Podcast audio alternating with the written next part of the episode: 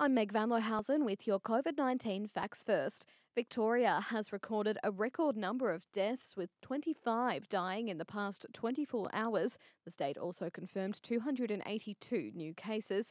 Meantime, confidence is growing that we'll have a safe and effective vaccine for the coronavirus by this time next year.